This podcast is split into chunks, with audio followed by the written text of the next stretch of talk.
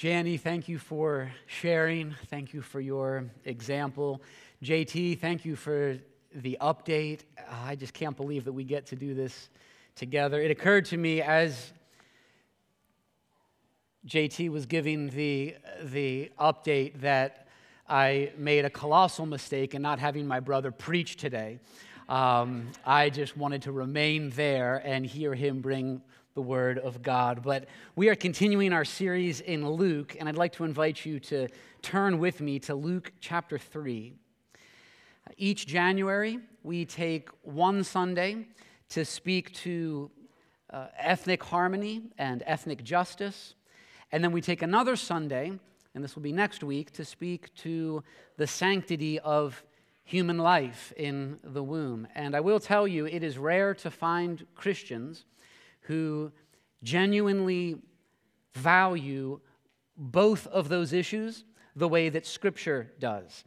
And the reason for that, if you want to know, I will tell you, it's because culturally, one passion tends to be associated with the left, and the other passion tends to be associated with the right. But it needs to be said that we do not approach these issues from a political or sociological framework, but from a biblical framework. And our goal is not for our passions to align with any political party, but with the Word of God. And so we, we speak to we speak to ethnic harmony from the conviction that the Bible has a lot to say about ethnicity, uh, with the conviction that this fallen world always has been and remains full of ethnic strife, and the conviction that the Church of Christ has room to grow in the removal of ethnic and racial divisions in the church and room to grow in displaying the unity that God intends for his people. Our, our conviction as a church, and those of you who have been in the church for decades will know this, our conviction from our earliest days in the 1980s is that there is good and joyful work to be done in the pursuit of ethnic harmony. And so we are going to exposit this passage at the beginning of Luke chapter 3 and then make some application to the theme of ethnicity. Our title is Bear Fruits in Keeping with Repentance. Luke chapter 3 this is God's holy and authoritative word. And I'd like to invite you to please stand for the reading of God's word.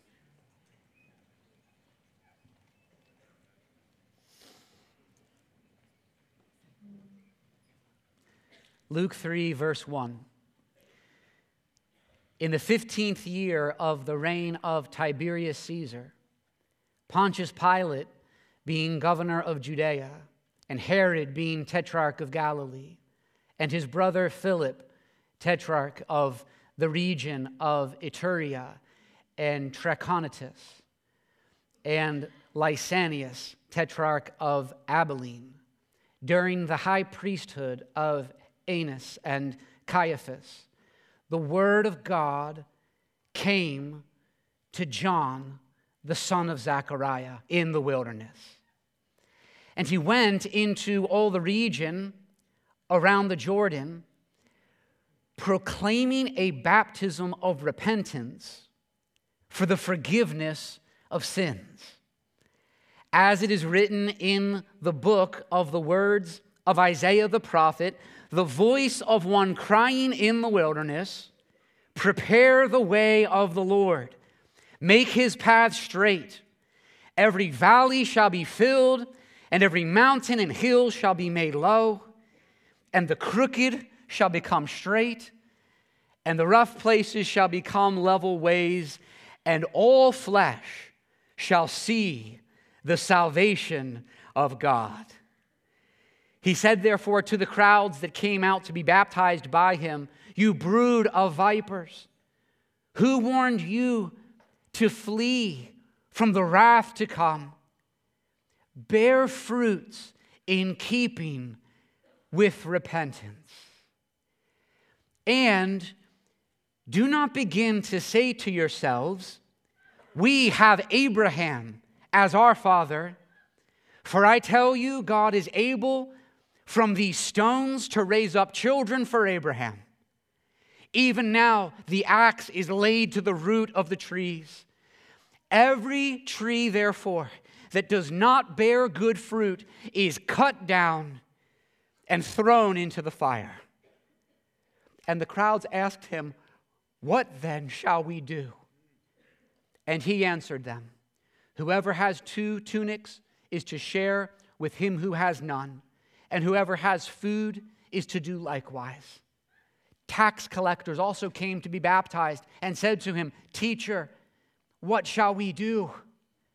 And he said to them, Collect no more than you are authorized to do. Soldiers also asked him, And we, what shall we do? And he said to them, Do not extort money from anyone by threats or by false accusation, and be content with your wages. May God bless the preaching of his word. You may be seated. Whenever a child is born, it's natural for the parents, for the father and mother, to wonder what this child will one day be. Will he or she make us proud?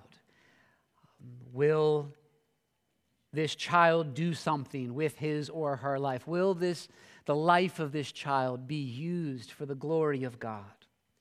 Well, Zechariah and Elizabeth had already received answers to some of those questions before their son, John the Baptist, was even born.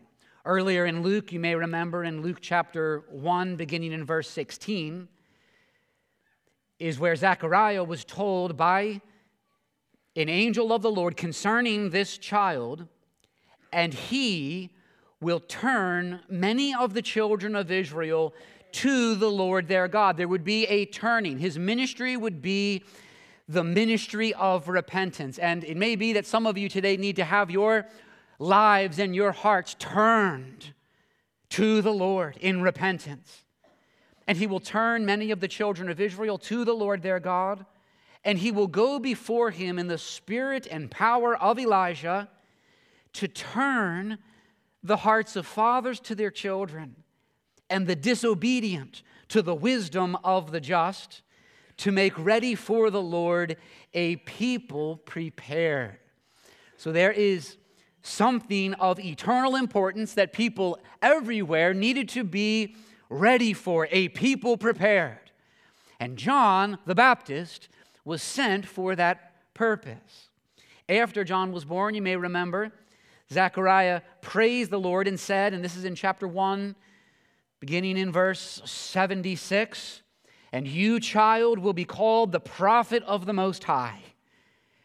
For you will go before the Lord to prepare his ways. And here's what John is doing to give knowledge of salvation to his people in the forgiveness of their sins because of the tender mercy of our God, whereby the sunrise shall visit us from on high to give light to those who sit in darkness and in the shadow of death, to guide our feet into the way of peace. What is John doing? He is preparing the way, he is announcing that salvation is coming in the Lord Jesus Christ. If anyone wonders, what will we do about the problem of our sin against God? What hope do we have in this world of darkness and death? How can we find the way of peace? Peace in our souls, peace with one another, peace with God. These are the great questions that John the Baptist came to address. Now, notice the way that John is introduced. Luke, uh, being the, the faithful, painstaking historian that he is, provides a list of seven rulers in the first two verses there. This is not a myth, this is not a, a nice spiritual story, this is history. And in fact, this is confirmed by sources outside of the Bible. There's a, uh, a man by the name of Josephus, a famous first century Jewish historian who wrote for Rome. He was not a Christian, and he wrote about these leaders that Luke mentions Pontius Pilate, Herod Antipas, Philip. He also, Josephus, wrote about John the Baptist and described his ministry, which reveals the impact of John's preaching and confirms the historicity of the events in this passage. Luke does not spend a lot of time on these great Roman rulers. He could, but he doesn't. And the reason he does not is that there is someone far more important, and he's out in the wilderness. John the Baptist. We know from Matthew 3, verse 4, that John wore a garment of camel's hair and a leather belt, and his food was locusts and wild honey. It's always fun to see what the children's book illustrators do with John the Baptist. And it was around the year 29 AD when, verse 2, the word of God came to John. That f- formula is of tremendous significance. That is the same phrase, the same wording that we see with the Old Testament prophets hundreds of years earlier Jeremiah 1, Ezekiel 1, Hosea 1. The Word of God came. And so these, these great and powerful leaders who are mentioned in the first two verses are, in fact, only the backdrop of the main event, which is the Word of God and the proclamation of the Word of God to sinners like you and me. There is a Word that has come. And praise God that He is a speaking God who has made Himself known in His Word. This is, this is one reason that a gathering like this today, the people of God, is more important than any gathering of political or national leaders. Here, when the Word of God is opened, is when we can say, in a sense, the Word of God has come. The Word, God addresses us through His Word and makes Himself known. You know what our greatest need is today? The Word of God. The Word of God. And the message that John preached is the same message that we need today. And the Word of the Lord comes to us today through John, who, though he is dead, still speaks to our hearts through the words that Luke records in this passage. Though John is dead, he points to one who is not dead. He is preaching of one who is not dead, and the truth he proclaims is not dead, but is life for our souls. And so we look, let's take a closer look here at the time that we have at the components of this message from God, the Word of God in Luke chapter 3. It is the message we need today. Three points, okay? A declaration of good news, a warning of divine judgment, and then a call to real repentance. First, a declaration of good news. It's clear not only from the infancy prophecies that we just saw, but also from this passage that John is a herald of good news. Verse 3 says that he went into the wilderness region proclaiming a baptism of repentance for the forgiveness of sins. So he is preaching to address the whole problem of sin that plagues humanity. He was baptizing people in the wilderness as an outward sign of repentance and salvation and the forgiveness of sins, which is why Christ came into the world. He was pointing to Christ as that one who came to die in our place so that we might be forgiven of our many sins. You may remember that John, in John chapter 1, John the Baptist sees Jesus coming to him and he proclaims in John 1 29, Behold the Lamb of God who takes away the sin of the world. That's why he came to deal with the problem of sin. And this, friends, is good news the best news, in fact, the world has ever heard. That's the message that John came preaching. Later in Luke 3, it, it, he speaks of Jesus. We'll see that in the following weeks. And then it says in verse 18 of chapter 3 So, with many other exhortations, he preached good news to the people. He's bringing a message of good news. Luke says in verses 4 through 6 that John is the fulfillment of that voice in the wilderness that was prophesied by the prophet Isaiah in Isaiah chapter 40. Those words are referenced here to communicate that every obstacle that would stand in the way of the salvation of sinners will be overcome. Nothing can stand in the way of God's plan to save. Valleys will be filled, mountains will be laid low, and salvation will reach the ends of the earth. And in fact, verse 6 says this very thing all flesh shall see the salvation of God. All flesh, meaning not just ethnic Jews, but all flesh. So Luke is again reminding us here of the global reach of the gospel. All flesh means all ethnicities, all peoples from nations throughout the world will experience the glorious salvation that Christ has brought. There is good news that John proclaimed and that we proclaim today that there is hope for sinners because there is a God who saves. Now, the second aspect of this message that John brings is a warning of divine judgment.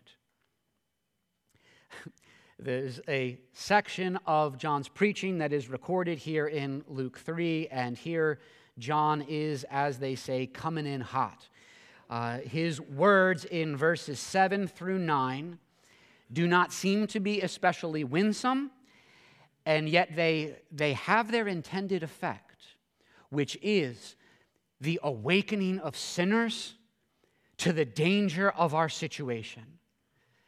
And what's important for us to understand, friends, is that this is an essential aspect of gospel preaching.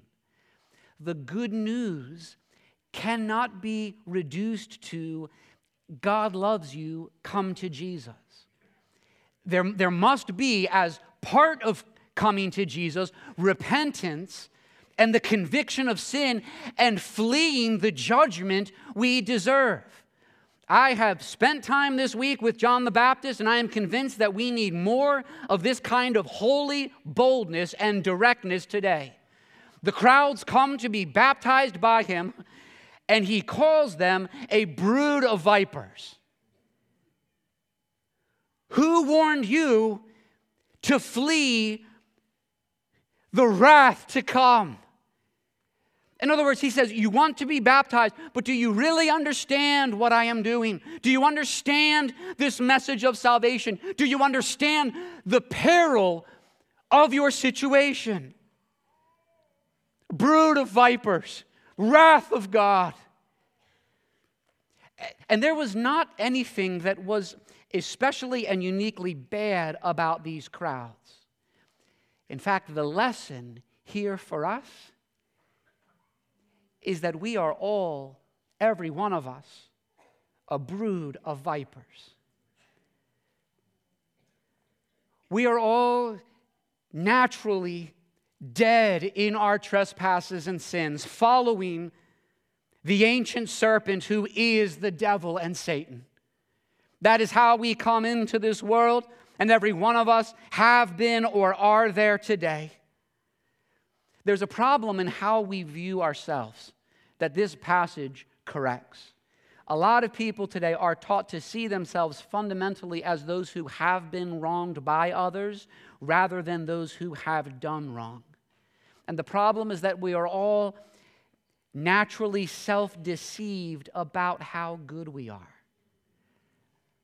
I'm not so much a viper, goodness. I am more like a mini golden doodle. That's the pet. We have a mini golden doodle, Henry. I'm like a, a mini goat. Sometimes I can be a bit cheeky, but I'm, I don't harm anyone. I'm, I am the moral equivalent of a, of a mini golden doodle.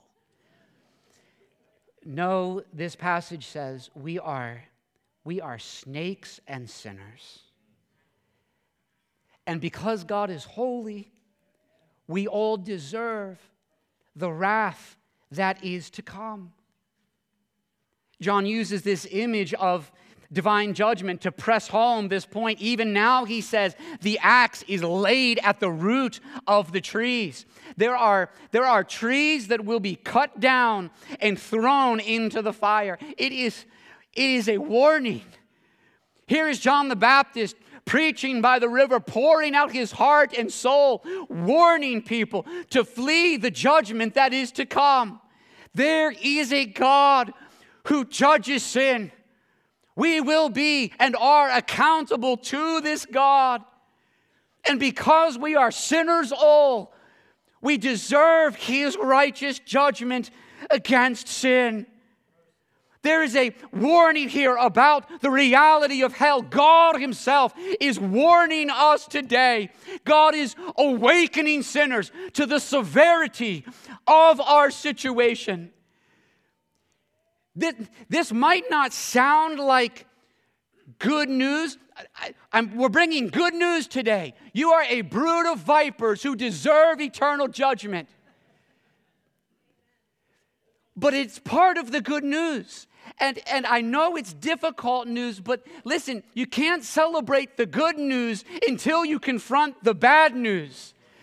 And the most loving and gracious and merciful thing God can do is to be honest with us about the predicament of our souls. And so John John is willing to say things that he knows are offensive. Things that will get him canceled, things that will get him killed. He's willing to, to say it because he cares enough about their souls and their eternal flourishing. The, the bad news needs to be confronted before the good news. I was reminded earlier, as we're praying for the Spirit of God to be poured out, of a passage that Luke records in Acts chapter 3 from the preaching of the Apostle Peter. In Acts 3, verse 20, there is a call to repentance, this same repentance. Repent, but then it says there's this glorious phrase that you may experience times of refreshing in the presence of the Lord. If we as a church, if you individually want to experience times of refreshing, if you want to experience a life of flourishing and blessing now and for all eternity, the reality of sin must be confronted.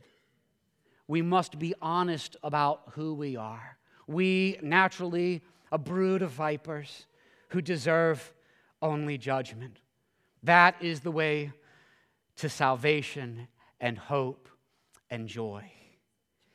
Now, John also gives, and you may have noticed this, a warning against ethnic presumption and ethnic pride, a warning against relying upon our ethnic heritage. In verse 8, he says, Do not begin to say to yourselves, We have Abraham as our father. That's a warning. Do not rely on your ancestry your upbringing, your connections, religious heritage, cultural heritage.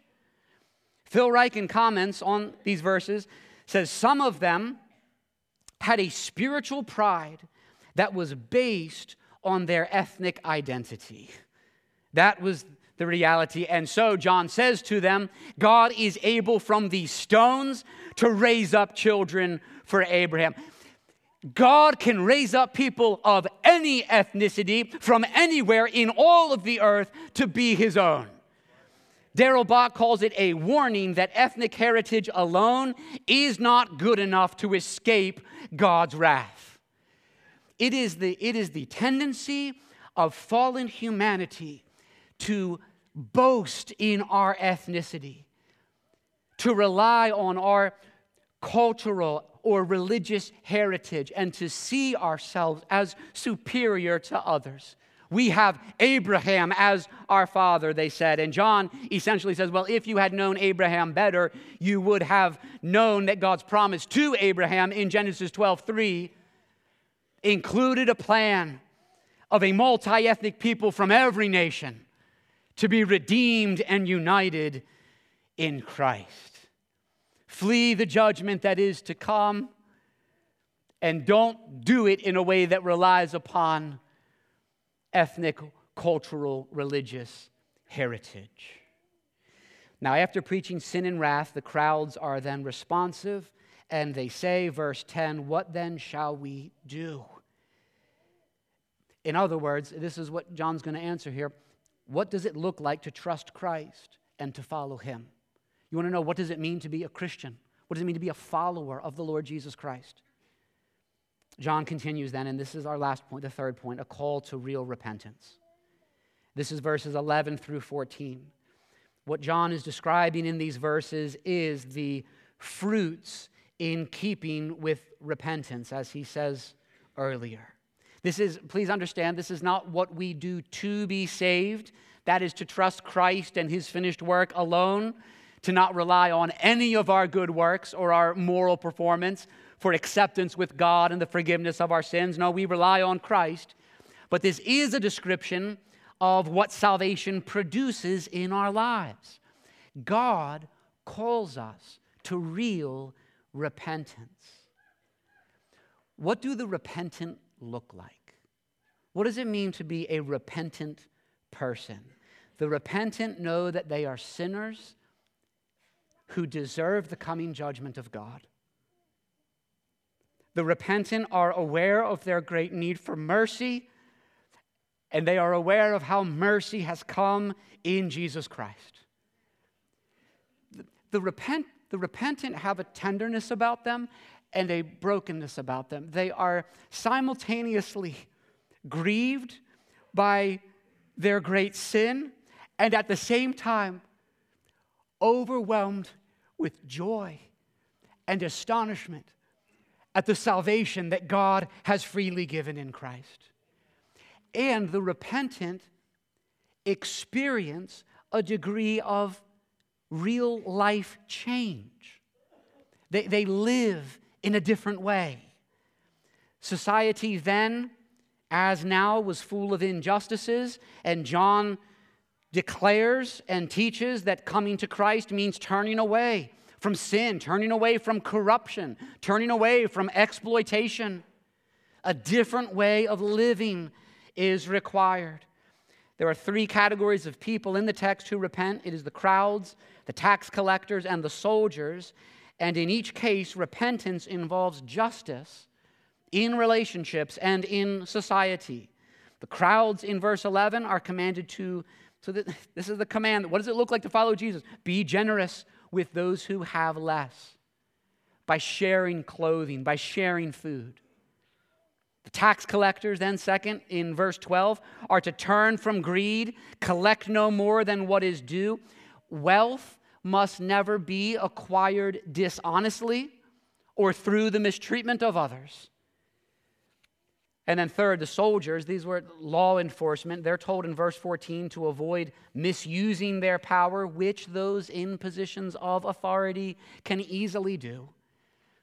No fraud or extortion, no intimidation tactics, no unjust use of force, no false accusations. Their, their authority must not be abused, but rather, and I personally know and thank God for several faithful police officers who do this well, rather, they are to honor Christ in their work and in their interactions with others.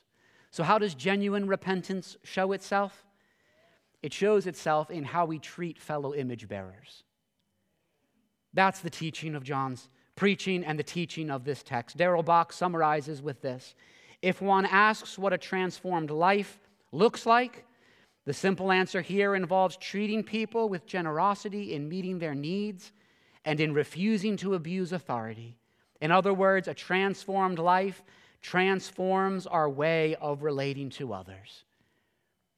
Be generous, be loving, meet the needs of others, seek to remedy social injustices, treat all fellow humans fairly. That is the way of repentance that John proclaims and that the gospel of Jesus Christ demands.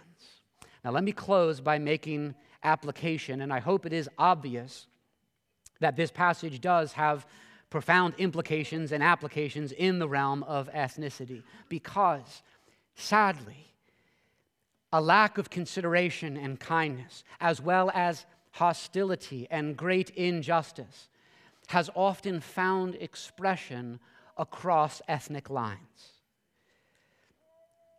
The white owner of Frederick Douglass would, as the biography I was recently reading described, would gather the family for Bible reading and hymn singing on Sunday and then beat Douglass on Monday. It is a tragic failure to bear fruit in keeping with repentance. And we see the same root of that sin today. Where there is anti Semitism on campuses, there is a failure to bear fruits in keeping with repentance. Wherever people embrace that vision of nationalism that emphasizes the goodness of one's own ethnicity to the exclusion and mistreatment of others, that rising nationalism on the right that promotes ethnic separation and makes an idol of ethnic identity, wherever that is embraced, there is a failure to bear fruits in keeping with repentance. And, and throughout history and today, the world is filled with bad fruit in the realm of how different ethnicities treat each other. And the selfishness and the sin goes both ways. No ethnicity is exempt. But do you know what it is that makes all the difference in our lives and the opportunity that we have as a church to be a counterculture, to be a witness to something more glorious? What makes all the difference in our lives is the love of God revealed in the gospel of Jesus Christ. And the way this happens is that only the gospel can address the root of ethnic hostility. Only the gospel can address the root of ethnic conflict. Only the gospel, all of the solutions of this world are on the surface compared to the work that the gospel gets done. Only the gospel can triumph over the pride that looks down on the ethnic other or views one's own ethnicity as inherently superior. Only the gospel can triumph over the bitterness that refuses to forgive. Only the gospel can triumph over the selfishness that disregards the concerns of other ethnicities and looks mostly to the interests of our own tribe. Only the gospel can triumph over the greed that pursues gain at the expense of others. Only the gospel can triumph over the, the sinful apathy that is indifferent to the pursuit of ethnic harmony. This is what the gospel does.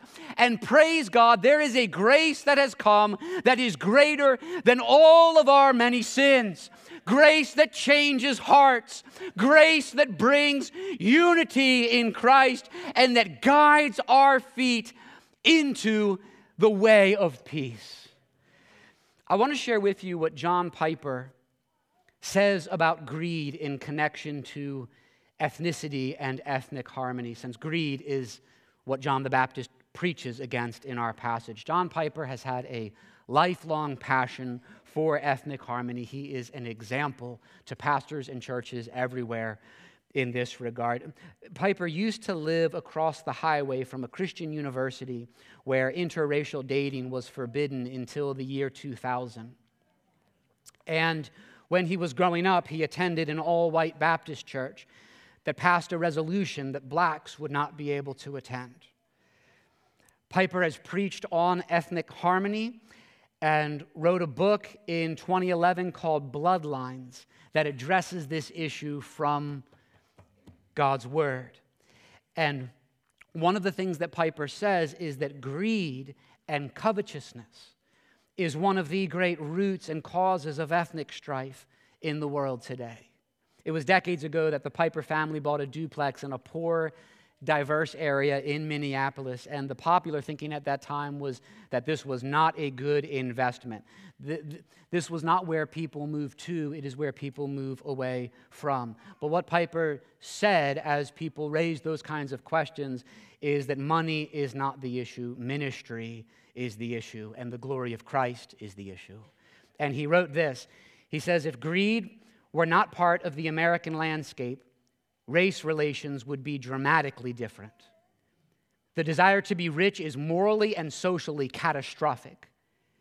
Black and white race relations in America were plunged into ruin and destruction the day the first slave arrived in America, kidnapped for white gain against God's law.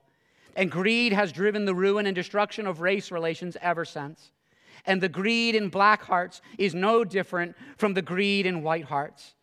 Our shared sinfulness simply expresses itself in different ways according to our circumstances. And then he says, There is only one way to be free from greed for the glory of God. What is it? Faith in the gospel of Christ. And Piper says the reason for this is that it is because it is by faith that we find our security not in wealth, but in God Himself. And it is by faith that we declare, let goods and kindred go, this mortal life also. And it is by faith that we give generously to others and store up treasures not in earth, but in heaven. And Piper says then the racial landscape in America and the little patch of it where you live will change in ways you cannot even imagine to the degree that you are freed from the desire to get rich and replace it with a desire to serve others. Covenant fellowship, church family, just as you are doing, continue to bear fruits in keeping with repentance. And let every individual soul here today know that a day is coming when the wrath of God will be poured out upon every unrepentant sinner. That day is coming, and my hands are innocent of the blood of any who are here because you have been warned, not just by me, but by God Himself in His Word. Eternal judgment is coming. And this message comes not as bad news, but fundamentally as good news. Why? Because there is salvation. Salvation today in the name of Jesus Christ, our Savior. There is salvation in his name. And what matters when it comes to being accepted by God is not your ethnicity, is not your upbringing, or any of that. It is by relying on Christ alone, who is the Savior of all peoples. He came into the world to create one new man, to create a new multi ethnic people bound not by nationality or language or culture, but bound by his blood. And he calls all of his people everywhere to bear fruit in keeping with repentance by walking in love and unity and generosity and justice until he returns. May we be that kind of church, a church that bears fruit in keeping with repentance for the glory of Christ our Savior. I want to invite the band to return as I pray. Our services normally go till 11:30 or 11:45. We are not yet over, but we're about to go over because I want to sing a song in close. Let's pray together as we prepare our hearts to sing. And please stand with me. Oh Father, we ask that you would lead us on the joyful road of repentance just as you have caused us to see a sight of our sin and your holiness, would you do that now for every person here? Lord, we thank you for looking upon us as a brood of vipers and showing your mercy and your kindness and giving us a way of salvation. You have been so good to us. You have been so merciful and gracious to us, and it is because of you and your grace that we are united as one new man in Christ to lift our voices in a song, a song of unity, a song of joy, a song of praise to the God of our salvation. You are worthy to be praised. In Jesus' name, amen.